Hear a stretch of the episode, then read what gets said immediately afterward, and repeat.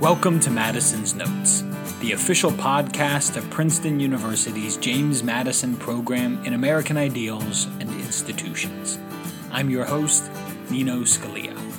Our website is jmp.princeton.edu, and our Twitter handle is at Madison Program. It's great to have you with us.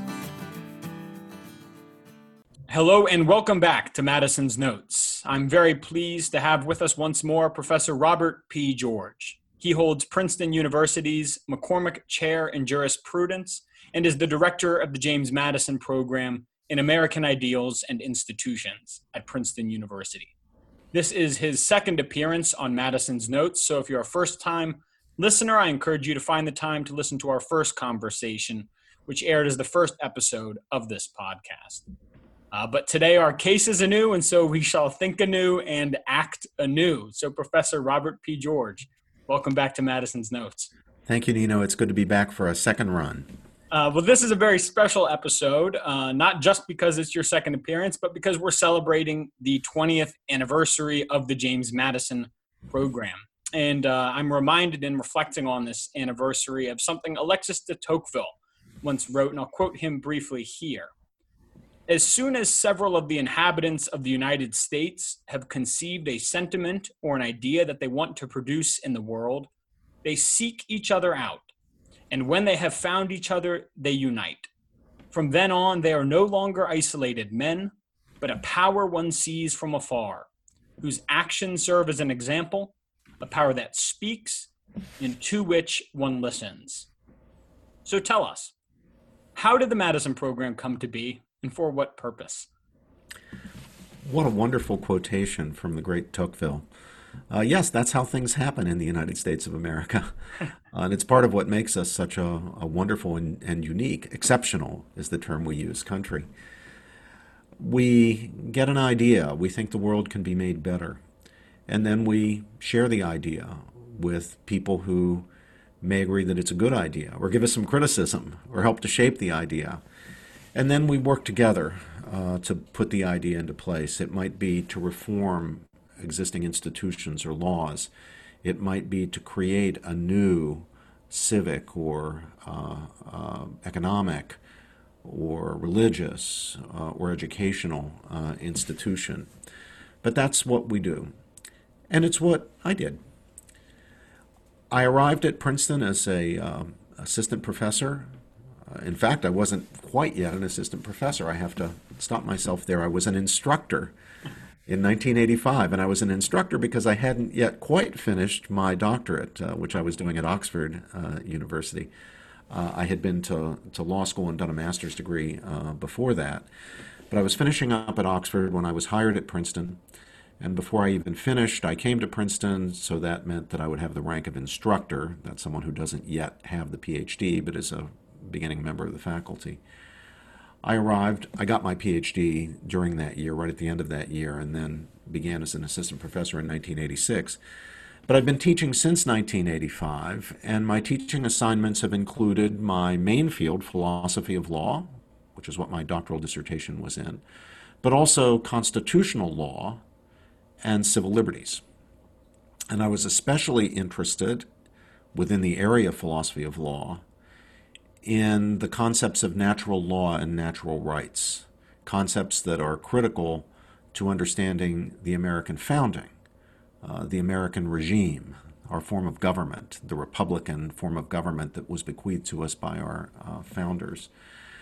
And so I began teaching uh, these courses and conducting my own scholarly uh, research in this area.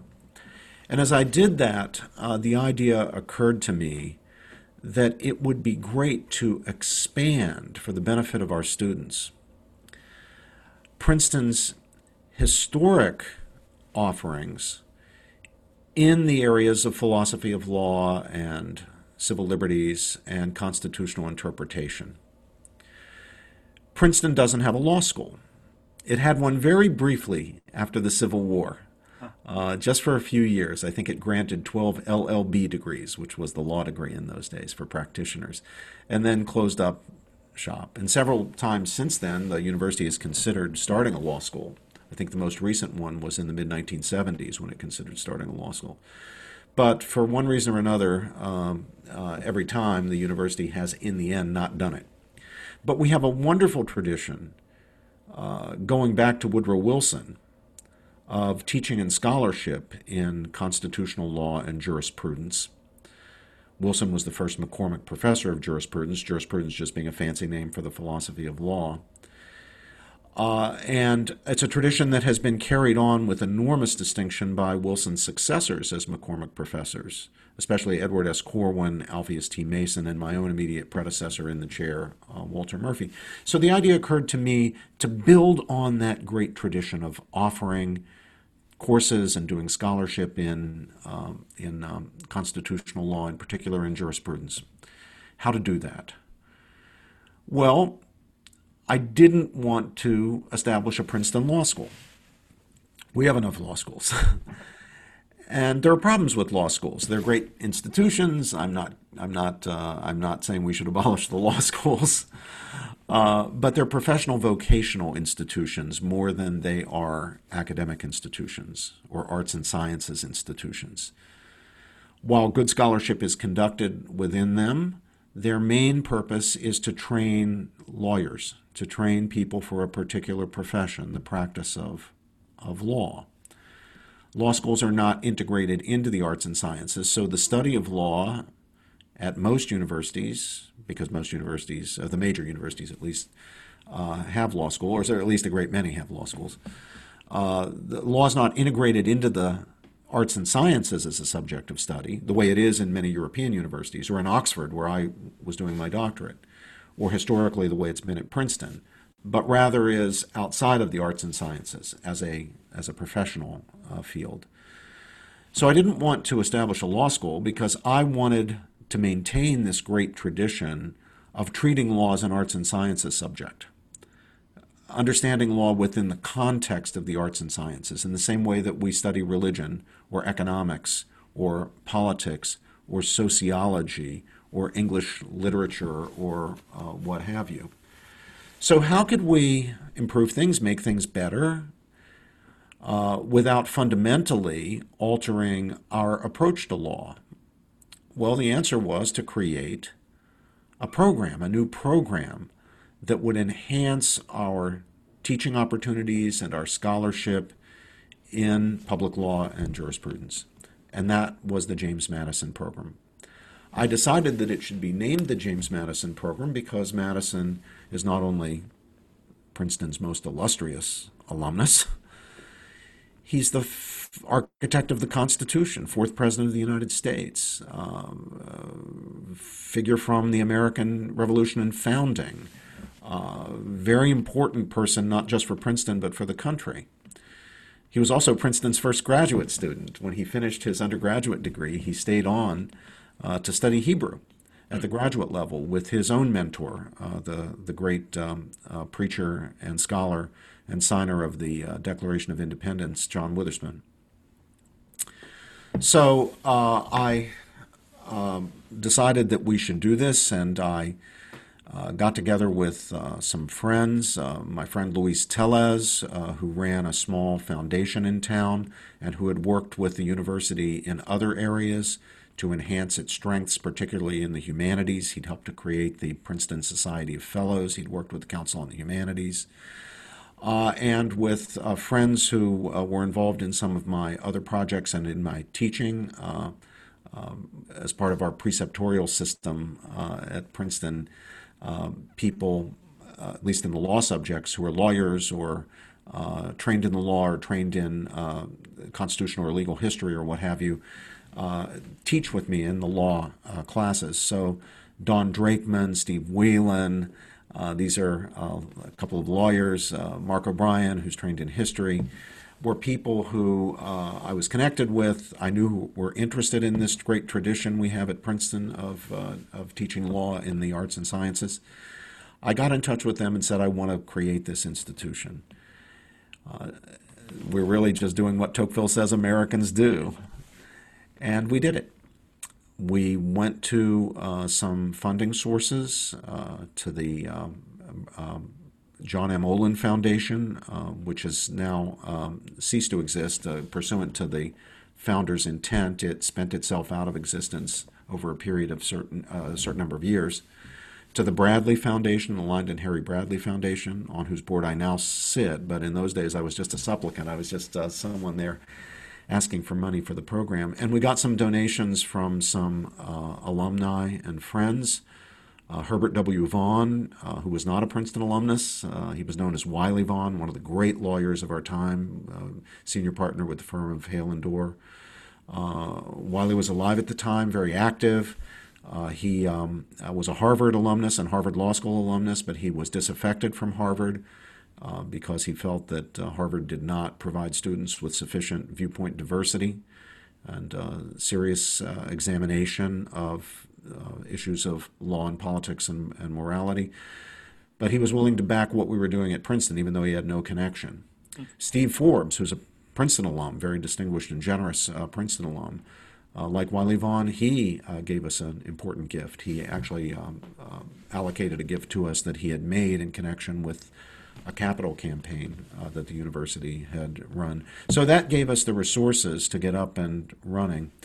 Uh, I uh, negotiated with uh, our provost at the time, a wonderful uh, figure, uh, astrophysicist of enormous distinction, Jeremiah Ostriker, Jerry Ostriker as we knew him.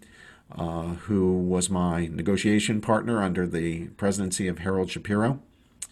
Um, and he and I worked out terms for the program. It would be located within the Department of Politics, that would be its institutional home. Uh, I would be the initial uh, director. Uh, it would be uh, governed in part by an advisory council of uh, distinguished friends, alumni, and others, and contributors from the worlds of law and uh, business and other professions and academia. Uh, it was then blessed by uh, President Shapiro, and we uh, went into business. We we date our founding to July fourth, uh, two thousand. So we are indeed celebrating our twentieth uh, anniversary, and we've gone from a little tiny thing uh, on our campus to a pretty big and influential thing. thank God! I'm so pleased had so much support uh, first from the uh, Shapiro administration, then from the Tilghman administration, who succeeded President Shapiro, Shirley Tilghman, and now from Chris Eisgruber, who is himself an eminent constitutional scholar and has been very supportive of the work of the of the James Madison program. We're so grateful uh, for that.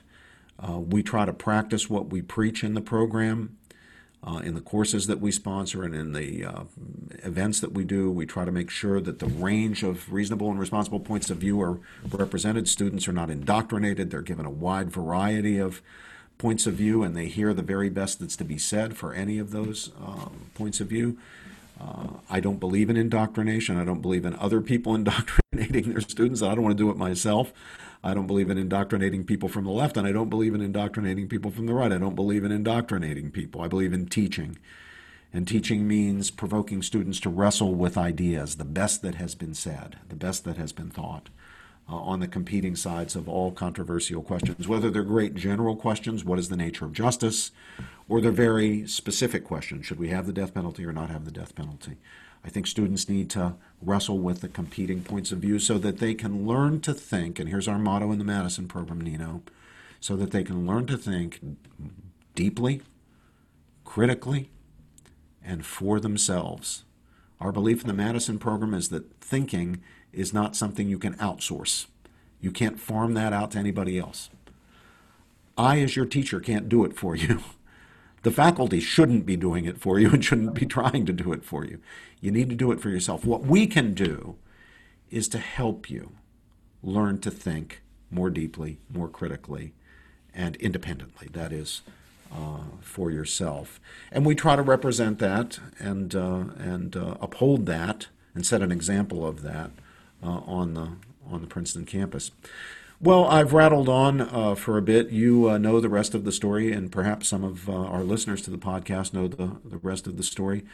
Uh, we've grown uh, into a major institution on the Princeton campus, and the model that we represent has now been emulated all over the country. Uh, there are programs that are modeled on the Madison program at some of the great state universities, Arizona State, for example, now the University of Colorado. One is coming online at the University of North Carolina. Two have just been founded uh, in state institutions at Florida, one at Florida State University, one at um, uh, Florida Atlantic, I'm sorry, Florida International University, uh, and at uh, distinguished private uh, universities. Uh, the program in human flourishing at Harvard is modeled in part, although it's not a program in constitutional law and political thought, it's modeled on the Madison program uh, the McHugh program at uh, Johns Hopkins uh, University, the program in moral philosophy under Candace Vogler at the uh, at the University of Chicago.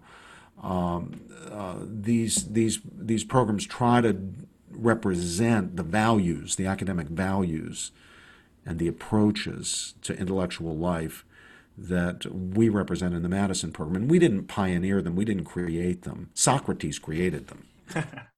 We're just trying to be good, loyal disciples of uh, our great teachers like uh, Socrates and uh, Plato and uh, Aristotle. Uh, we um, believe that universities are truth seeking institutions, or should be. That's their mission, and that's our mission. And to seek the truth, you have to be open to ideas and to arguments and to challenges. You need an atmosphere of freedom, what John Stuart Mill, the great 19th century British liberal philosopher, called freedom of thought and expression, or freedom of thought and discussion. Everybody needs to feel free and be free to explore ideas, think their minds, even think radical thoughts, engage with each other, challenge and be willing to be uh, uh, challenged. Uh, that's what, what we represent. We also represent the view that the American ideal, or the set of ideals that we are referring to when we talk about American ideals and institutions, that the Republican democracy that um, was founded in 1776, we represent the view that this is a great experiment in ordered liberty that is worth our intellectual attention. We don't require anybody to believe in it. We don't require anybody to believe anything. Everything's on the table for debate. But we do think that this is worth studying and understanding as deeply as possible.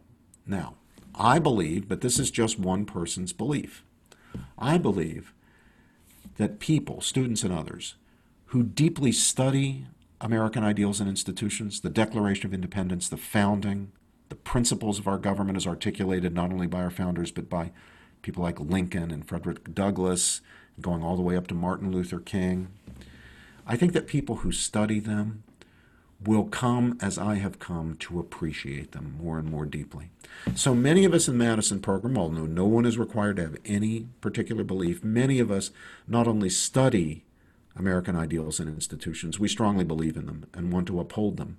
And part of our motivation for studying them is we, we think understanding them better will enable people to appreciate them more, uh, to understand what great gifts they are, given that the history of the world is largely a, uh, a history of tyranny and abuse. Um, uh, we believe, we, we hope that by helping people more deeply and critically to understand uh, America's founding principles, they'll have a better um, commitment, a fuller, a deeper, a richer commitment to preserving them. And they're always under fire, they're always under assault. We also don't want to whitewash our history. We acknowledge that our history has been marred by great evils, crimes against uh, Native American Indian populations, the horrific sin of slavery, followed by segregation and the horrors of Jim Crow. We recognize all that. We want our students fully understand all that. But it's also important to understand that whenever we have gone wrong, morally wrong, whenever we have committed injustices, that has not been because of our principles. It hasn't been because of American ideals. On the contrary, when we've gone wrong, it has always been the result of infidelity to the great principles of the Declaration and the Constitution. Right. A lack of faithfulness to the principle that we hold these truths to be self evident that all men are created equal, endowed by their Creator with certain unalienable rights, and among these are life, liberty, and the pursuit of happiness. We Americans are at our best. We're being true to our principles when we understand that each and every member of the human family, just in virtue of his humanity, not his strength, not his beauty, not his intelligence, just in virtue of his humanity, is the bearer of a profound, inherent, and equal dignity. And that all other decisions should be made on the basis of that foundation. Now, reasonable people can disagree with how best to honor that core principle. The Constitution sets in place some institutions that uh, that are, are meant to respect and encourage respectfulness to that great principle of justice of morality. Uh, and there are legitimate differences of opinion about what policies are best at any given time, for example. Uh, those are fine, those are debatable. Let's have those debates. But I believe they should be founded on the common ground, the point of agreement from which we can then work out our disagreements, argue out our disagreements, should be the principle of the inherent dignity, the profound and inherent and equal dignity of each and every member of the human family, articulated by Jefferson in those terms that I quoted. We hold these truths to be self evident that all men are created equal, endowed by their Creator with certain unalienable rights. This is the tradition of natural law and natural rights that is at the foundation of the American experiment in ordered liberty and of American exceptionalism. Right. What do we mean when we speak of American exceptionalism? Some people think we shouldn't speak of American exceptionalism they think that's a bad thing to speak of American exceptionalism. They think we're claiming we're better than other people. Well, that's not what we're claiming. That's not what American exceptionalism is all about. It's not rah rah, beat our chest, say how great we are and how bad other people are. On the contrary, what American exceptionalism is, is the idea that we as Americans are bound together not by blood or soil, not by throne or altar, allegiance to a particular king, allegiance to a particular religion, membership in a particular race or ethnicity. No, that's not what binds us together. We're not even bound together by, you know, uh, a culture going back into the early Middle Ages or anything like that. We don't we don't have a founding myth of King Arthur and the Knights of the Round Table or anything like that. So what binds us together? This is what's exceptional. This is what is unique. We are a people bound together by a common commitment to a moral political creed. The idea that there are God given natural human rights. There is a God given dignity to the human person that's at the core of the common good. That we all have a common good that's partially articulable in terms of rights, but not wholly, goes beyond just rights but there's a common good that we have because of our common humanity. That there are goods that are common to all of us and that we pursue or pursue best by common effort. So it's not the radical individualism of some extreme libertarians or even the Lockean view. Locke had influence on the founding, but it's a mistake to think of America as just a Lockean right. Uh, country. No, we have a powerful understanding of the common good, a rich understanding of the common uh, of the common good. We also have a, found, of a, a, a, rich understanding of rights, including the rights of the person, what we sometimes call individual rights. The rights articulated, for example, in the Bill of Rights, uh, that is the uh, first eight amendments to the Constitution.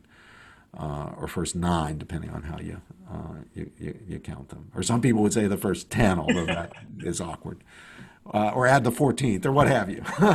anyway, uh, we Americans, we have a rich conception and understanding of the common good, or we should, and we have a rich understanding of rights. And we do not see as see the idea of rights as as in in conflict with the common good. We don't see rights even as constraints on the pursuit of the common good. We see rights as aspects and respects for rights as aspects of the common uh, common good. So I see this as the heart of American exceptionalism. And it, it's what's made it possible for people to come from all lands and all different backgrounds. Your ancestors from Sicily, my ancestors from Syria, our friends' ancestors who come from Japan, uh, from Indonesia, uh, from Afghanistan, uh, from France, from Ghana, uh, from all over the world. They can come to America and they can become fully and truly Americans. Wave after wave of immigrants. There's legitimate debates about immigration, how much there should be, when it should, when immigration should be uh, limited, when when we need more immigrants, when we need less. My point here is not to get into the debate over immigration. It's something I have views about. Somebody ask me, I'll tell them. but uh, but to point out that people do not become Americans simply by being born here. We have birthright citizenship. If you're born here, you're uh, you're an, you're an American citizen, subject to certain caveats. But but basically, we have birthright citizenship.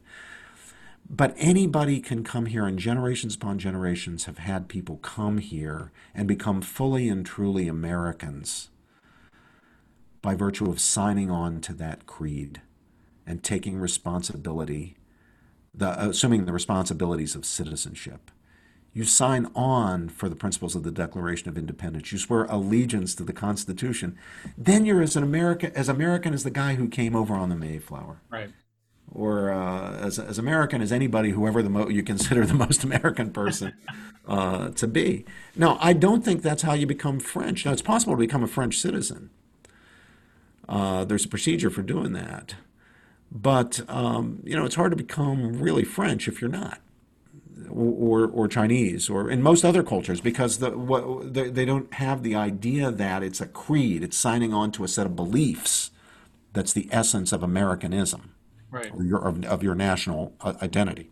Yeah, you'll, you'll hear people say that uh, something is un-American far more often than you hear someone say it's un-French or it's un-German. Uh, uh, correct, correct. Because the thing you're violating are principles. Uh, you're right. accused of violating principles, and those principles are American principles. Now, by their own terms, if you look at the Declaration of Independence, they're not principles that are limited to Americans. We believe anybody can sign on to them, and we believe the principles apply to and protect everybody. No, notice what it said. We hold these truths to be self evident that what? All men, all human beings, all members of the human family are created equal. They don't say we hold it as self evident all American citizens are equal.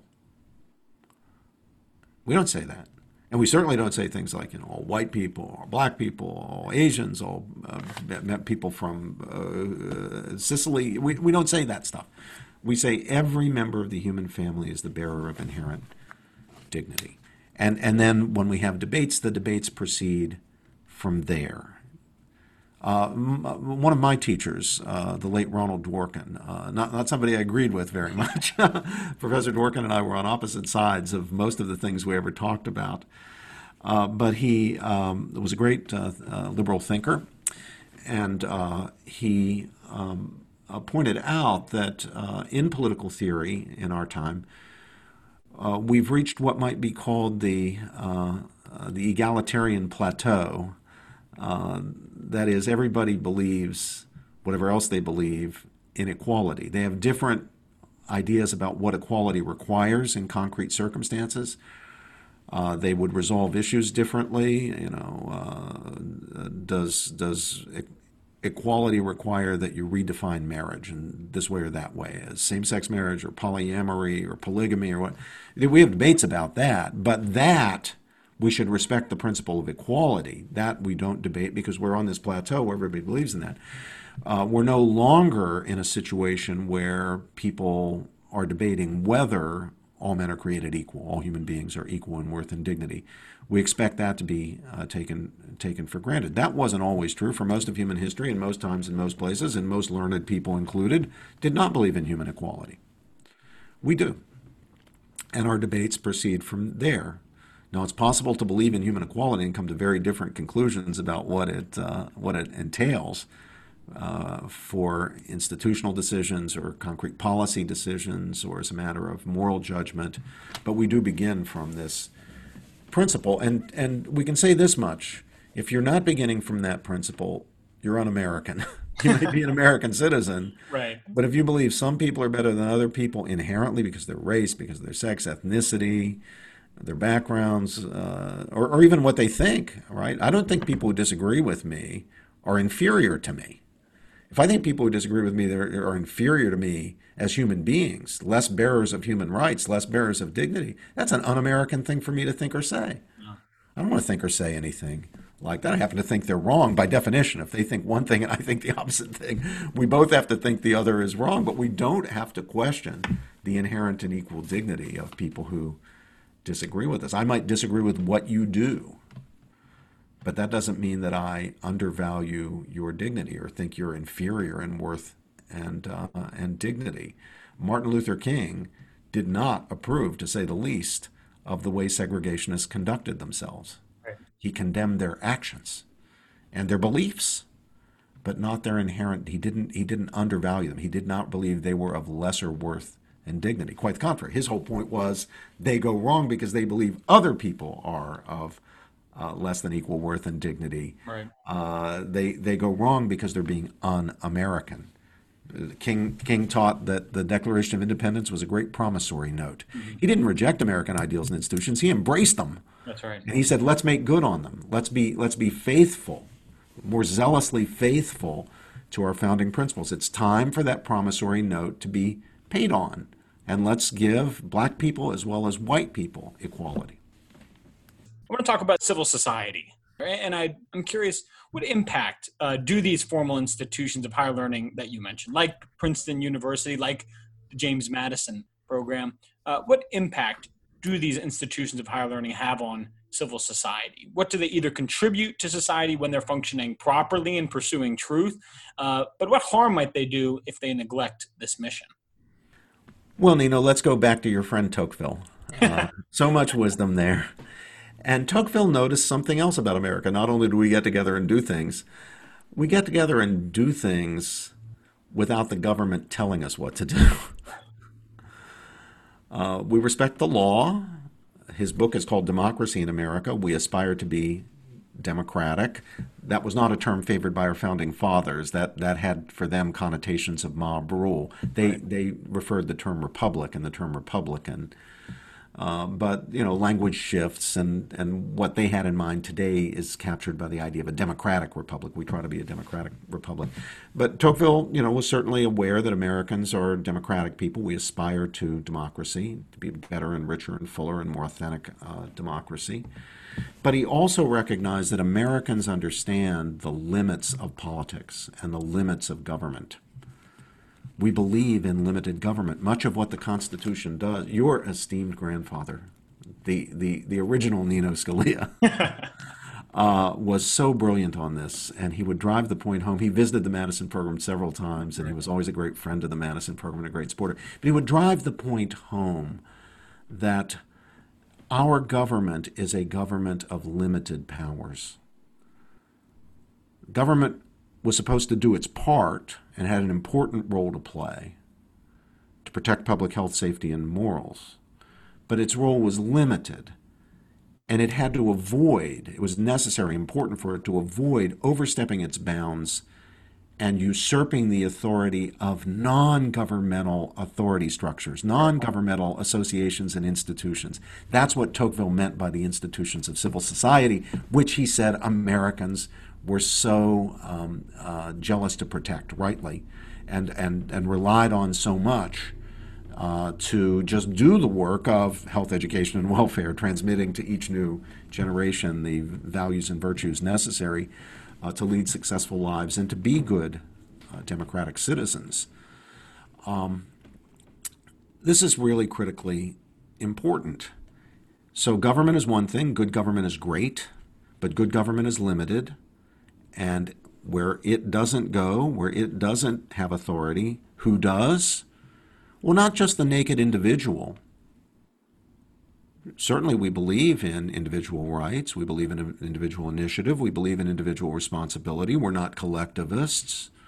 I'll guarantee your grandfather was not a collectivist. but he understood, as Tocqueville understood, and as I try to remind myself and understand, that the game is not just two players, government and the individual. There's a third, the institutions of civil society, beginning with the family, the religious community, church, synagogue, mosque, temple, the uh, various voluntary associations that we create to assist families and churches and other institutions in transmitting the values and virtues necessary for people to be honorable, decent people, lead successful lives, independent lives, uh, to be good citizens, good citizens of, of a democracy. The, campfire girls, the 4-H, uh, uh, the, some of these institutions, you know, wander and stray from their original uh, paths, but certainly the idea behind the Boy Scouts and the Girl Scouts, Little League.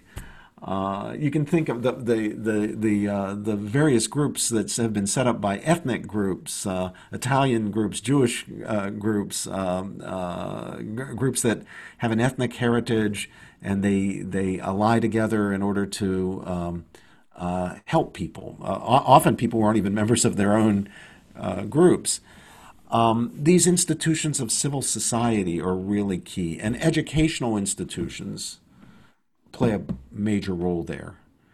Um, not all of our educational institutions are public, obviously, in the sense that they're state run or state or state funded, and they have an important role to play. Princeton University is one of them. We, like most uh, universities and colleges these days, rely on a lot of governmental support, but at the same time, we're uh, while the government's supporting some of the research that goes on in the university, we rely a lot on private support, and we're still fundamentally a private university. We're not government run.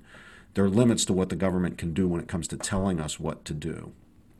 Well, that comes with responsibility to be good institutions of civil society and to play our role in this domain. It's the role of education, or what might be called formation trying to help students to lead successful lives and be equipped to be good citizens. We hope great citizens of this democratic republic. Uh, the James Madison program is really designed to assist with that. One of the areas where I think colleges and universities have fallen short is in civic education. This isn't just my subjective opinion.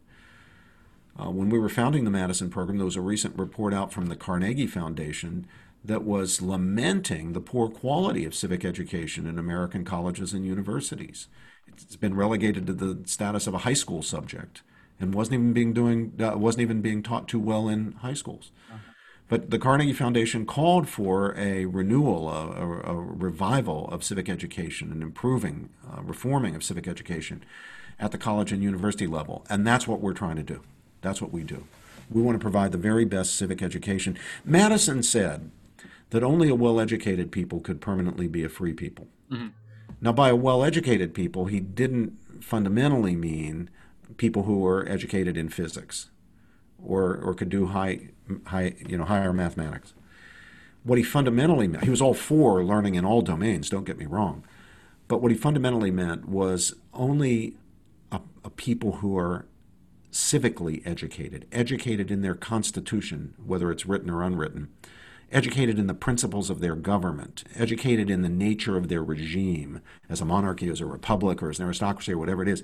Only a people who knew the principles of civic life in their society could maintain their freedom. Because if they're ignorant of them, then they're going to be robbed of their freedom by demagogues who become tyrants. They're going to be tricked they're going to be uh, duped, uh, they will eventually lose their freedom. Uh, Republican government, what our founders called Republican, and what Lincoln called, following our founders, Republican government, is government of, for, and by the people. Now, all government is government of the people, nothing special there. All good government is government for the people, even the government of a benign uh, despot, you know, like a very well intentioned king. That's that can be good government in, in that the people are treated well. The person, the king's not a tyrant. But that's not Republican government. Republican government is that third adds that third thing. It's not only government of the people and for the people, but by the people. This is what Lincoln was getting at. And government by the people means we're the decision makers, we the people. We the people, those first three words of the Constitution. We the people are the decision makers. How do we make good decisions? Well, you can't even begin to make a good decision unless you understand the principles of your regime, the principles of your government, the civic, uh, the principles of civic life in your society. So if we don't understand our Declaration of Independence, if we don't understand the principle of equal human dignity, if we don't understand the principles of the Constitution, if we don't understand the functioning of the institutions, what Congress is supposed to do, what the president is supposed to do, what the courts are supposed to do, what Congress is not supposed to do, what the president is not supposed to do, what the courts are not supposed to do, then we have no hope right. of making good policy. We're never going to be able to keep our government under control. And because we won't be able to keep our government under control, we will lose our freedom. So, as Madison said, only a well educated people can permanently be a free people. Our job in the Madison program, and we'd like to see this around the country, we, we don't want to be unique. We, we don't want to be special. We want every university to have a program every bit as good as ours. We, we want to have a program better than ours so we'll have something to aspire to, to mm-hmm. get better ourselves, so that our young people can be formed as good citizens, as understanding citizens, as citizens who know how to think deeply and critically, know how to think well and independently about this regime of ordered liberty, this Republican form of government. I'm, I'm curious, Professor George, when you reflect on these past 20 years, uh, and this is going to be an impossibly broad question, but I'll ask it anyway. What, what stands out to you? Uh, what have you learned? Uh, any unexpected difficulties or triumphs?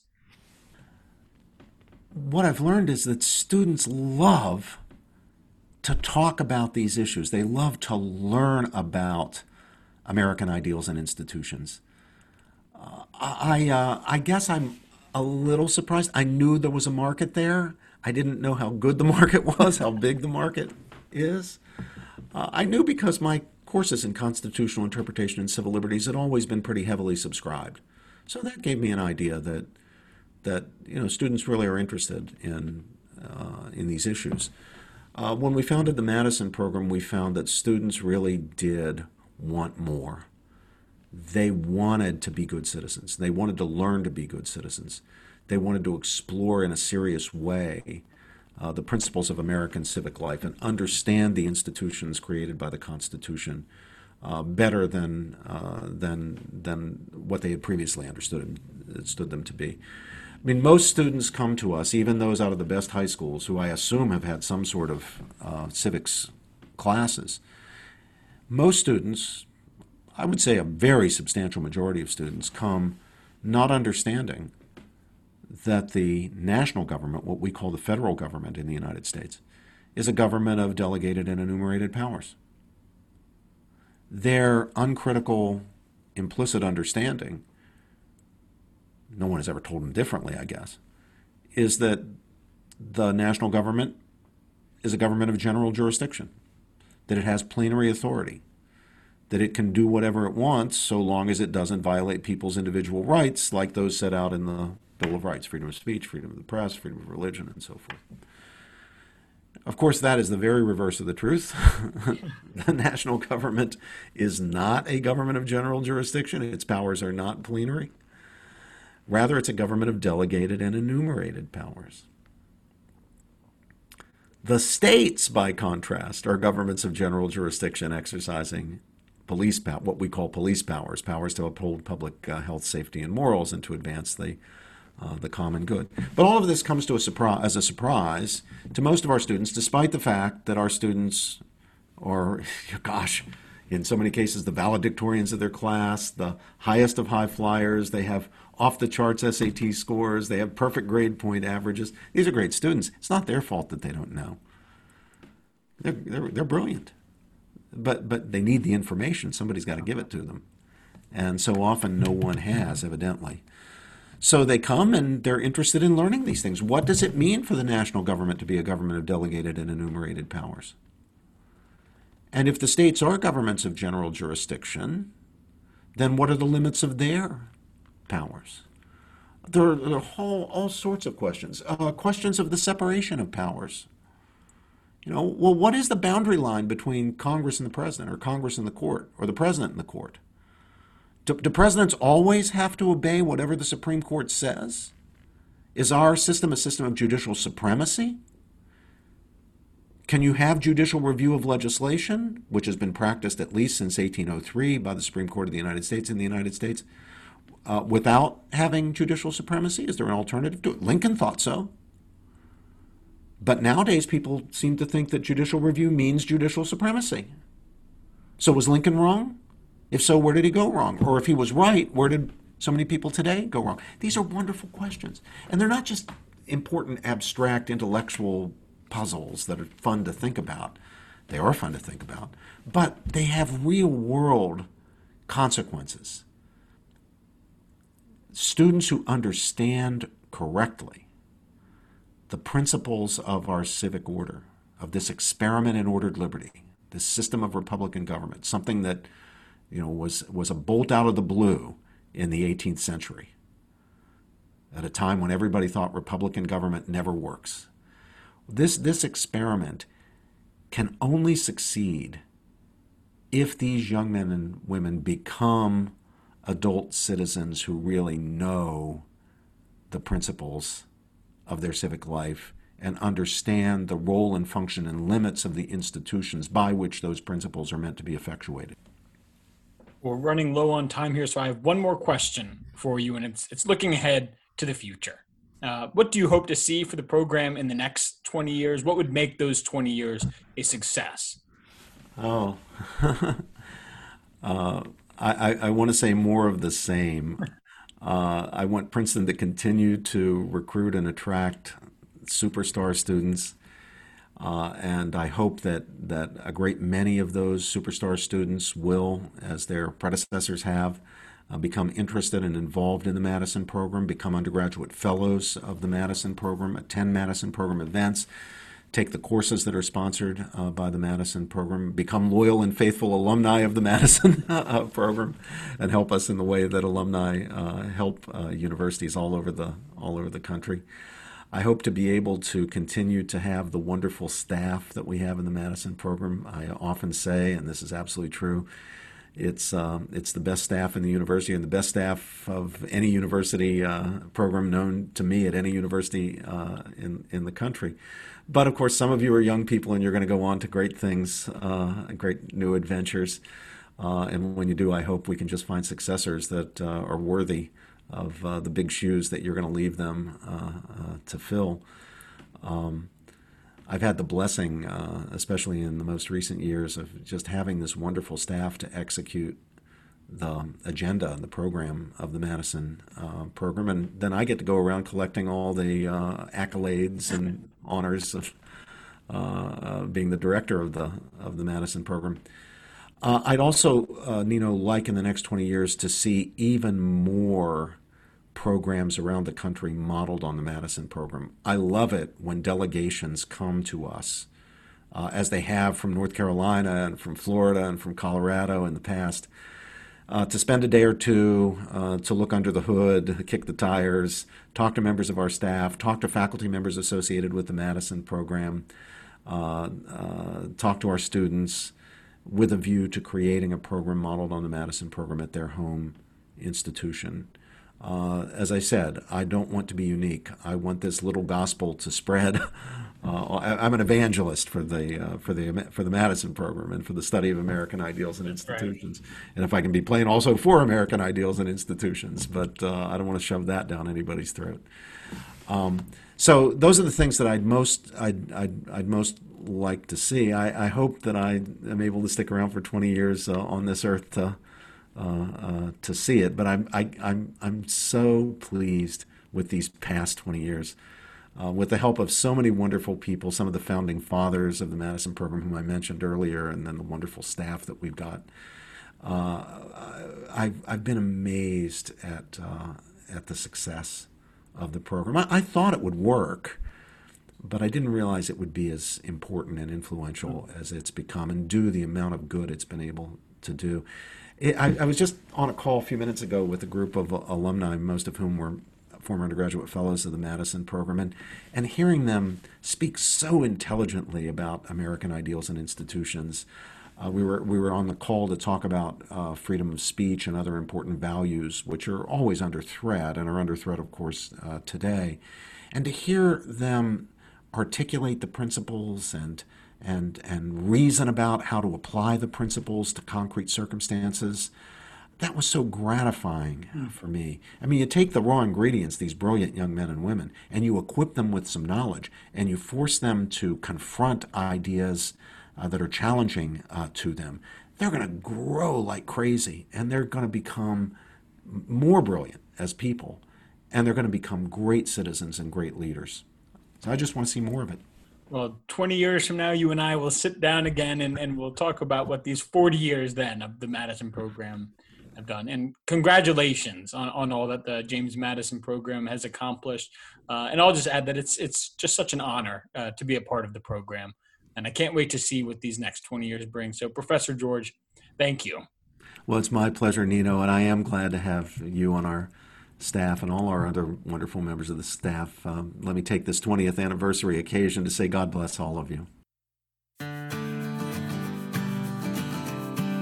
Well, there you have it. It's always a treat to hear from Professor George, and there's seemingly no end to all we can learn from him. Thank you for joining us as we celebrate the James Madison program's 20th anniversary. If you'd like to support our work going forward, you can visit jmp.princeton.edu/gift to learn how to contribute. We thank you in advance for your generosity. Now, normally we would draw to a close here, but today is, of course, not only the Madison program's birthday, but the anniversary of our nation's birth. So, in celebration, Dr. Allen Guelzo, renowned historian and director of the Madison Program's Initiative on Politics and Statesmanship, was kind enough to record for us a narration of Abraham Lincoln's Gettysburg Address. Uh, so I encourage you to read along and to reflect on the task ever before us to cherish, to preserve, and to strive always to live up to those principles of the Declaration. So without further ado, Abraham Lincoln's Gettysburg Address, November 19th, 1863. Fourscore and seven years ago, our fathers brought forth on this continent a new nation, conceived in liberty, and dedicated to the proposition that all men are created equal. Now, we are engaged in a great civil war, testing whether that nation or any nation so conceived and so dedicated can long endure. We are met on a great battlefield of that war. We have come to dedicate a portion of that field as a final resting place for those who here gave their lives that that nation might live. It is altogether fitting and proper that we should do this. But in a larger sense, we cannot dedicate, we cannot consecrate, we cannot hallow this ground. The brave men, living and dead, who struggled here, have consecrated it far above our poor power to add or detract. The world will little note nor long remember what we say here, but it can never forget what they did here. It is for us, the living, rather, to be dedicated here to the unfinished work which they who fought here have thus far so nobly advanced. It is rather for us to be here dedicated to the great task remaining before us, that from these honored dead we take increased devotion to that cause for which they gave the last full measure of devotion. That we here highly resolve that these dead shall not have died in vain, that this nation, under God, shall have a new birth of freedom, and the government of the people, by the people, for the people, shall not perish from the earth.